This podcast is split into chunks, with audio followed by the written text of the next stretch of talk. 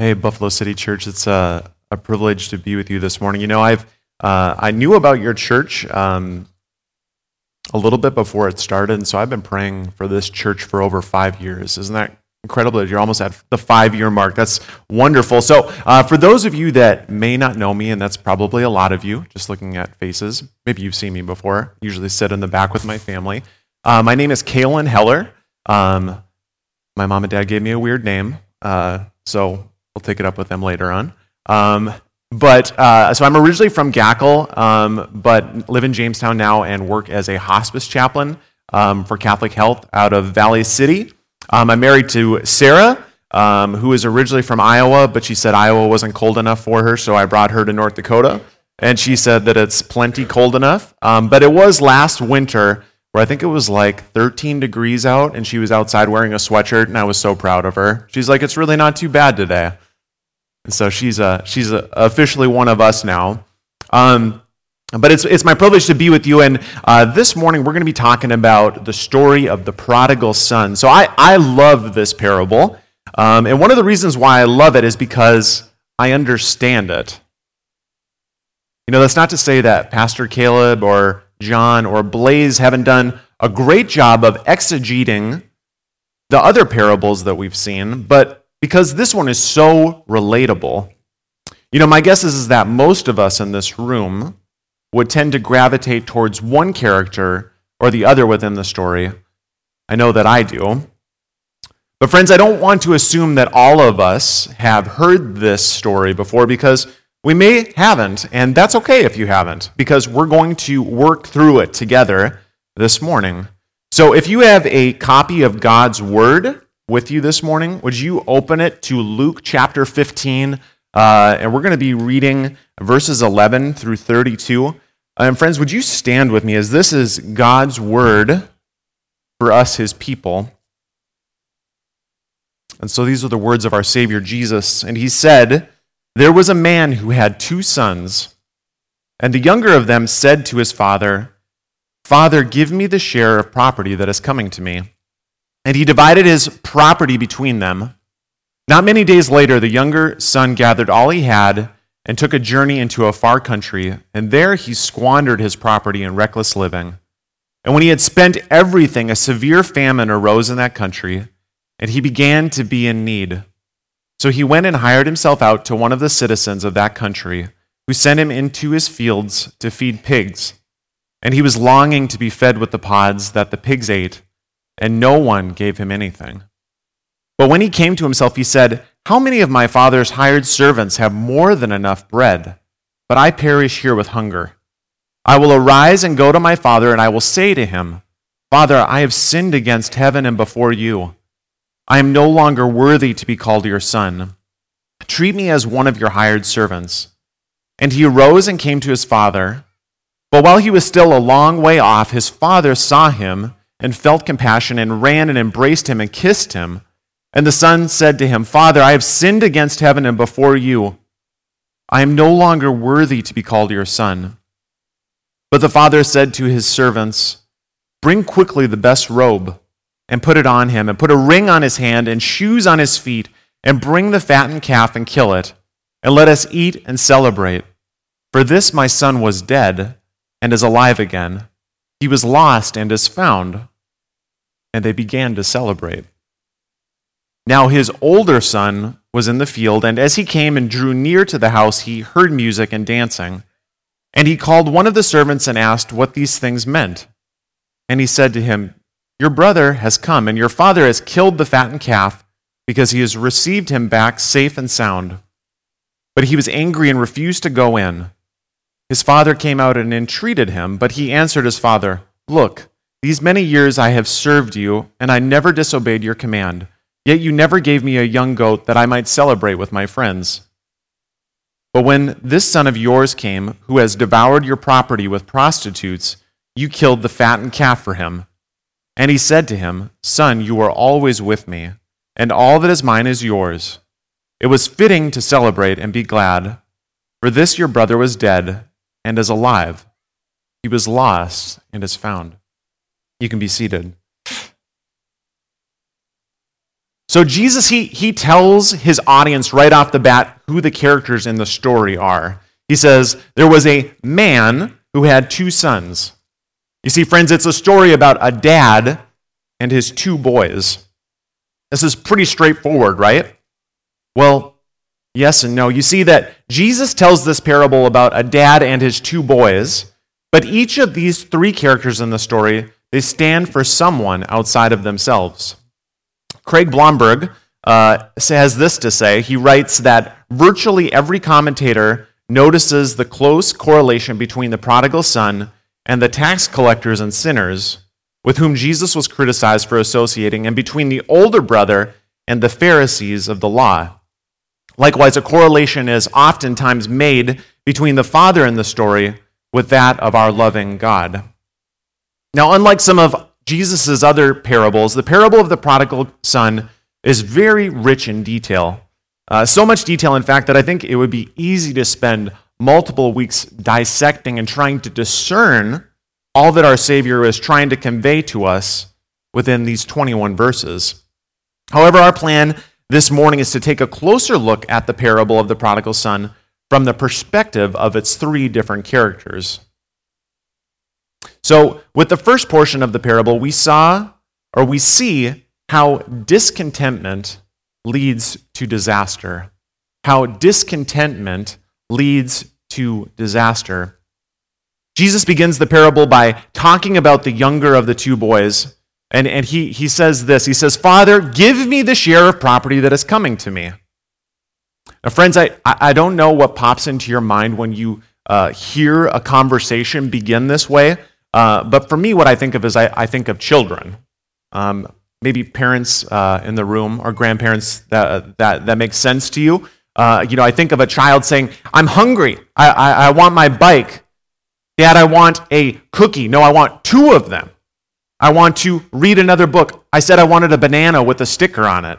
It's not a frozen sticker. It's, I can't can't deal with that all the time. But well, this this seems harmless enough, right? It seems harmless enough, but the reality is that unchecked discontentment is amplified as we age. If our discontentment is not checked as we age, it gets worse and worse. And we see this with younger son who begins this conversation with his dad by demanding that he give him his inheritance immediately. Now, culturally speaking, the older brother would have received two thirds of his father's inheritance, leaving the additional third for the younger of the two boys. You see, in ancient Jewish culture, asking, that is, let alone demanding, one's father to give away his inheritance prior to the father's death would have been an absolute disgraceful act. It was essentially the younger son saying, Dad, I wish that you were dead so that I could get what's coming to me. Friends, we clearly do not have all of the background information about the health of the relationship between the dad and his two boys. And some may argue that the younger son is demanding his inheritance because he's been treated as a second class citizen in a culture that emphasized the importance of the eldest son. You see, we need to be careful not to read more into the story than what Jesus has provided for us. So all we know is that the younger son is demanding that his father give him his portion of inheritance immediately. Okay, so we see this, the, the demand it's been made, right? So now what, what follows is nothing short of a miracle. You see, as an older, self respecting Jewish man, the father was entitled not only to withhold the inheritance from his younger son until his death, but he could have given that entire inheritance to his firstborn. The dad could have said, Oh, you're going to treat me like that? Okay, then your brother gets everything. But, friends, that's, that's not the way that the father responds. Jesus tells us that the dad divided his property between them. You see, this type of response would have been extremely countercultural to Jesus' Jewish audience. That sort of response would not have happened in first century Jewish culture. So we, we've read through this once already. I, I just got done reading through this a little bit ago, but let's reread what the younger son does once he received his inheritance, beginning in verse 13. And Jesus says that not many days later, the younger son gathered all that he had and took a journey into a far country. And there he squandered his property in reckless living. And when he had spent everything, a severe famine arose in that country, and he began to be in need. So it says, uh, Jesus says he went and hired himself out to one of the citizens of that country who sent him into his fields to feed pigs. And he was longing to be fed with the pods that the pigs ate, and no one gave him anything. Now, friends, Jesus was more than likely speaking this parable uh, to a group of Galileans, a, a Jewish group of people that were living in Israel. So when they heard him say that the younger son journeyed into a far country, their minds more than likely would have jumped to the conclusion that he went to the land of unclean, at least in their perspective, unclean Gentiles. So upon hearing that the younger son squandered his inheritance and was forced to hire himself out to a local farmer to feed pigs, Jesus' audience more than likely probably took this information um, with a little bit of laughter, but also disgust. Um, and I think, honestly, to me, it's kind of a funny picture, but it's also really sad. See, Jesus says that the younger son, he was longing to be fed with the pods that the pigs ate. You see, friends, the prodigal son, who would have been raised according to the principles of the law to detest anything that was deemed unclean, was now dying to eat the unclean food of an unclean animal belonging to an unclean farmer in an unclean country. He'd hit rock bottom. His initial discontentment led to disaster. And Jesus, he, he paints this story so vividly for us that we can imagine the younger son sitting in the dirt, utterly rejected and fearful of not surviving when the light bulb comes on. And he has this moment of clarity which Jesus talks about in verses 17 through 19, where he says, How many of my father's hired servants have more than enough bread, but I perish here with hunger? I will arise and I'll go to my father, and I will say to him, Father, I've sinned against heaven and before you. I'm no longer worthy to be called your son. Treat me as one of your hired servants. Folks, you see, some people have misconstrued the prodigal son's intent for trying to manipulate his dad into allowing him to return home. But that isn't what's happening here. That's not the case in this parable. You see, the younger son realizes that he's been a royal screw up.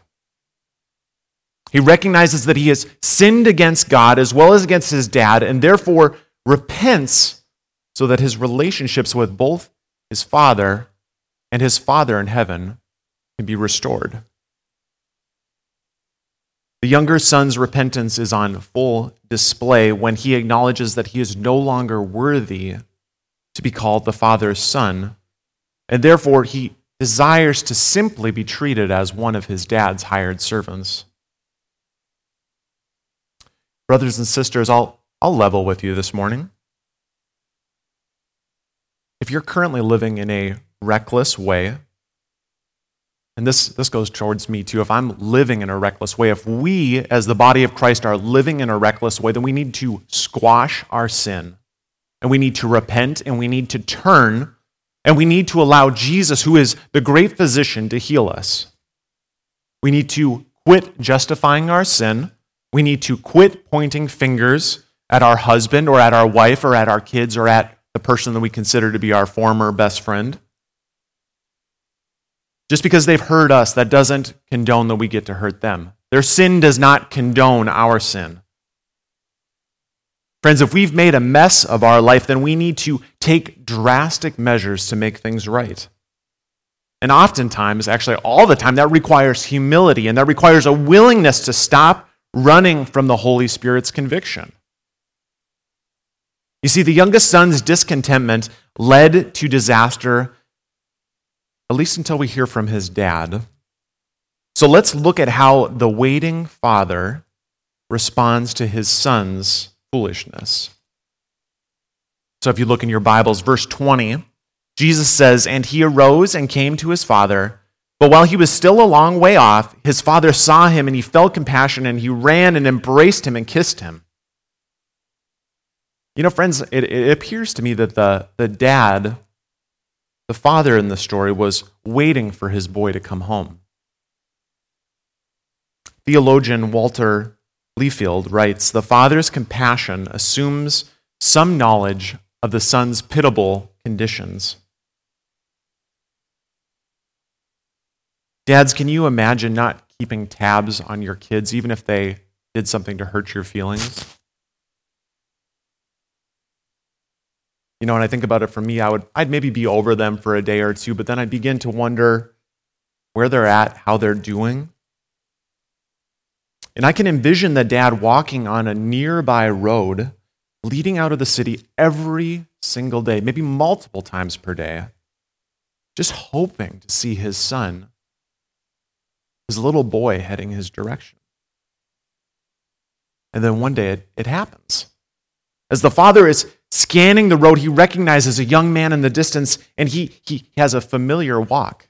You know, dads, we and moms, we notice the way that our children move, the way that they walk. And he's wearing a familiar garment, he's wearing a cloak that his dad knows, but it's filthy. And Jesus tells us that while the prodigal son is still a long way off, the dad, he takes off running and he embraces his boy and he kisses him. Friends, are you experiencing the magnitude of this moment? According to the law, for what the youngest son did to his father, the way that he disrespected and treated him, he deserved to be stoned to death. But yet we, we read, Jesus tells us that even before the boy opened his mouth to talk about how much of a screw up he had been, his dad has his mitts all over him, and he's giving him a giant bear hug. You know, I can only imagine that the father and the son, as they're hugging each other, that they're crying. And as the younger son starts blubbering to his dad about how he's unworthy of being his son, the dad does something yet once again very incredible. You see, he doesn't say something meaningful like, Son, I love you and I forgive you. No, in fact, it's, it's kind of weird that the dad basically cuts his son off mid sentence and starts talking to his servant, which seems a little bit odd and maybe even a little bit rude until we learn what the dad is saying. He says, Bring quickly the best robe and put it on him, and put a ring on his hand and shoes on his feet, and bring the fattened calf and kill it and let us eat and celebrate. For this my son was dead and is alive again. He was lost and is found. And Jesus says, and they began to celebrate. You see, not only was the son, the one who was the former screw up, welcomed home, but he was treated as the guest of honor.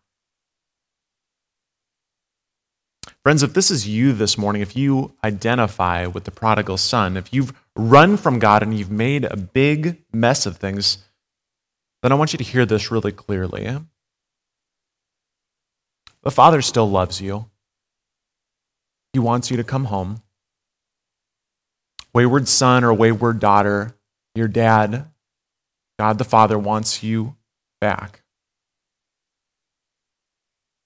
the ruler and the creator of the cosmos wants you back. You just need to run to the Father and allow Him to embrace you, allow Him to put His mitts around you and to hug you and to rejoice at your return. As Corrie ten Boom uh, uh, is credited with saying, There is no pit so deep that God is not deeper still. And we've seen the younger son's repentance and his father's joy in welcoming back his lost son. So now let's look at how the older brother, the self righteous son, factors into the equation. So, friends, I'll, uh, I'll be uh, transparent with you a little bit this morning. Uh, I wish that Jesus would have ended this parable at verse 24. I really wish he would have. I would have loved this parable a lot more because Verses 25 through 30, it hits a little too close to home. Actually, it hits way too close to home. But thanks be to God that He didn't because I need to hear it. And I'm assuming that some of you out there need to hear it. So let's, let's reread uh, verses 25 through 30. And Jesus says, Now his older son was in the field, and as he came and drew near to the house, he heard music and dancing. And he called one of the servants and asked what these things meant. And he said to him, Your brother has come, and your father has killed the fattened calf because he received him back safe and sound. But he was angry and refused to go in. His father came out and entreated him, but he answered his father, Look, these many years I have served you, and I have never disobeyed your command, yet you never gave me a young goat that I might celebrate with my friends. But when this son of yours came, who has devoured your property with prostitutes, you killed the fattened calf for him. This guy's a little bit bitter. Kind of sounds like a three year old. Friends, I, am not, not going to dig real deep into this pathetic rant that the older brother gives, but I want to bring attention to a few of the things that he says in these five verses. After learning that his younger brother had returned home and was having a party thrown for him, the older brother he stands in the field and he pouts like a little boy. And as I read these verses, I honestly kind of feel bad for the servant. You know, he, he just wanted to answer the older brother's question. And then all of a sudden, the guy, he snaps and he starts screaming at him. And I can only imagine that, uh, that the servant, as he's backing away, as he sees the dad coming, that he's like, oh, I'm so glad that the dad is here because I don't know how to deal with this guy. Maybe the dad can talk some sense into him.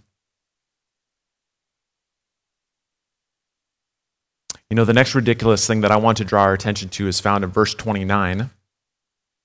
Um, you'll follow along, verse 29. After the father comes out to the field to persuade his son to join the party, the older brother says, Look. Now, that's always a, a healthy way to start a dialogue, isn't it? Say, Hey, look. These many years I have served you and I have never disobeyed your command. Okay, so let me just stop there for a second because the older son that is making the claim that he's never disobeyed his dad. I mean, seriously, you've never disobeyed your father? Well, I'm, I'm not buying that, but let's, let's keep going with the text. Uh, Yet you never gave me a young goat that I might celebrate with my friends. But when this son of yours came, who has devoured your property with prostitutes, you killed the fattened calf for him. Friends, are we picking up on what the self righteous brother is saying? You see, first off, he's so angry with his younger brother, the one who is the proverbial screw up. Uh, he's so angry that he's being celebrated that he isn't even willing to claim him as his own brother. He says, But when this son of yours, you see, he's so bitter, he's so resentful towards the treatment that his brother's receiving that he doesn't even want to be associated with him. Furthermore, he goes on to make the accusation that the younger brother devoured dad's property with prostitutes. Now, even if this were true, how would the older brother possibly know about it? Jesus doesn't mention one word about prostitutes earlier in the parable. And we know that the older brother is way too self absorbed to actually go into the house to talk to his younger brother about how his life fell apart. You see, nobody expected the prodigal son to be the exemplary character at the end of the story. Nor did anybody expect that the older brother was to not to look so good after all. But that's what we're finding to be true, isn't it? The older brother is trying to make himself look better by tearing his younger brother down. He's willing to spew lies and to drag his brother's recovering character through the mud to make himself out to be the victim of the story. And his sharp criticism isn't only directed towards the younger brother, but it's also directed towards his dad. You see, his dad is the person that has invested so much in his oldest son, who has not only given him of his possessions, but has given literally of himself, and who eagerly and desperately wants familial reconciliation. And yet he's completely being dismantled by his self righteous kid.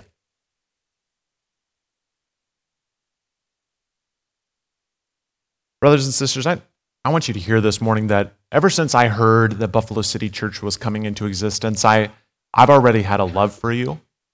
Um, I know that Pastor Caleb, I know that the leadership of this church, that they love you. But even vastly more important than that is that your Savior, He loves you. He loves you corporately as a group, and He loves you individually as the person that He made you to be. But you know what? Your Savior, Jesus, He loves people that you hate also. He loves them as much as He loves you, and He loves them as much as He loves me. See, friends, Jesus wants your nemesis to be in heaven as well as you. He wants them and you to be with Him for all of eternity. You know, and I, I really dislike this about myself, but far too often I consider myself more important than some people and less important than others. You do this too? Where you consider yourself to be better than some people, not as good as others? And the enemy, the evil one, he loves when we buy into this lie because it means that we view ourselves as superior to some and resentful and bitter towards others. And the real twisted part is that we get satisfaction when the mighty fall because it makes us believe that our position has been elevated. Brothers and sisters, when this happens, when we find satisfaction in the failure of others, Satan rejoices.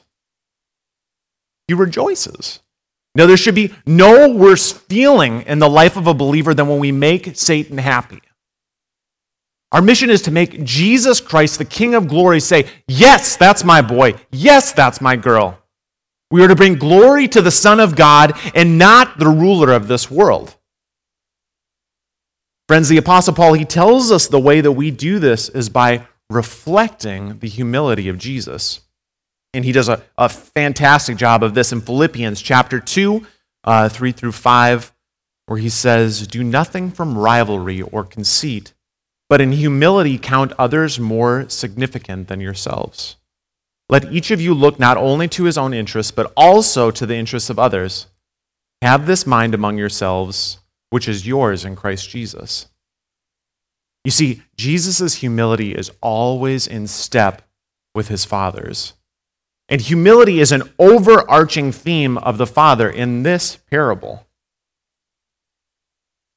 And for a conclusion this morning, I, I want to see, I want us to see that we have a merciful God. You see, the mercy of the dad in this parable is put on display in both subtle and in not so subtle ways as he models Christ exalting behavior for his two boys. Earlier in verses 20 through 24, we saw how the dad modeled Christ like mercy as he runs to, embraces, kisses, and reinstates his wayward son, not only to the position of beloved son, but to that of honored guest. And now here we see it again in verse 31 through 32. The dad, the merciful dad, he responds to his oldest son with these words. He says, Son, son, you are always with me, and all that is mine is yours. It was fitting to celebrate and be glad, for your brother was dead and is alive. He was lost and is found. You see, friends, the dad, he just got absolutely blasted by his oldest son, and, and he has every right. The law gives him every right to give him a piece of his mind, but he doesn't.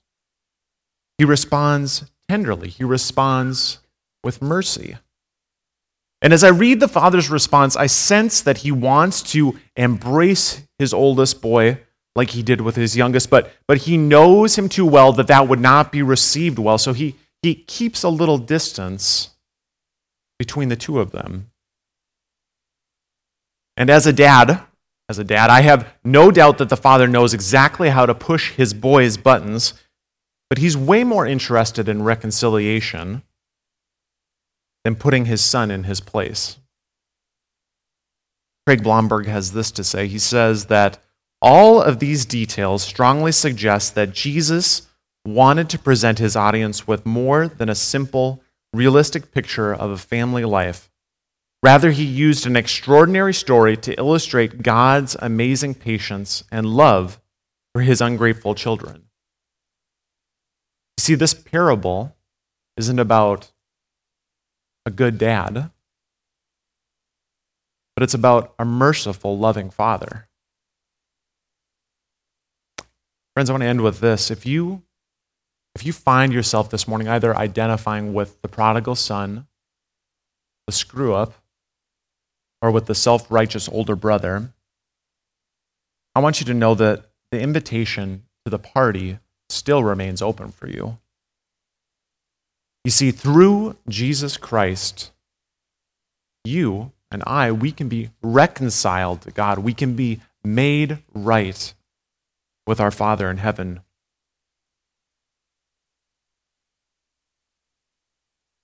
Jesus wants that. He wants to be reconciled with you.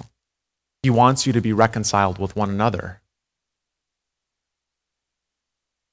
And He wants you to rejoice when others, even those that we don't really care for, He wants you to rejoice when they repent and are welcomed as sons and daughters by His Father.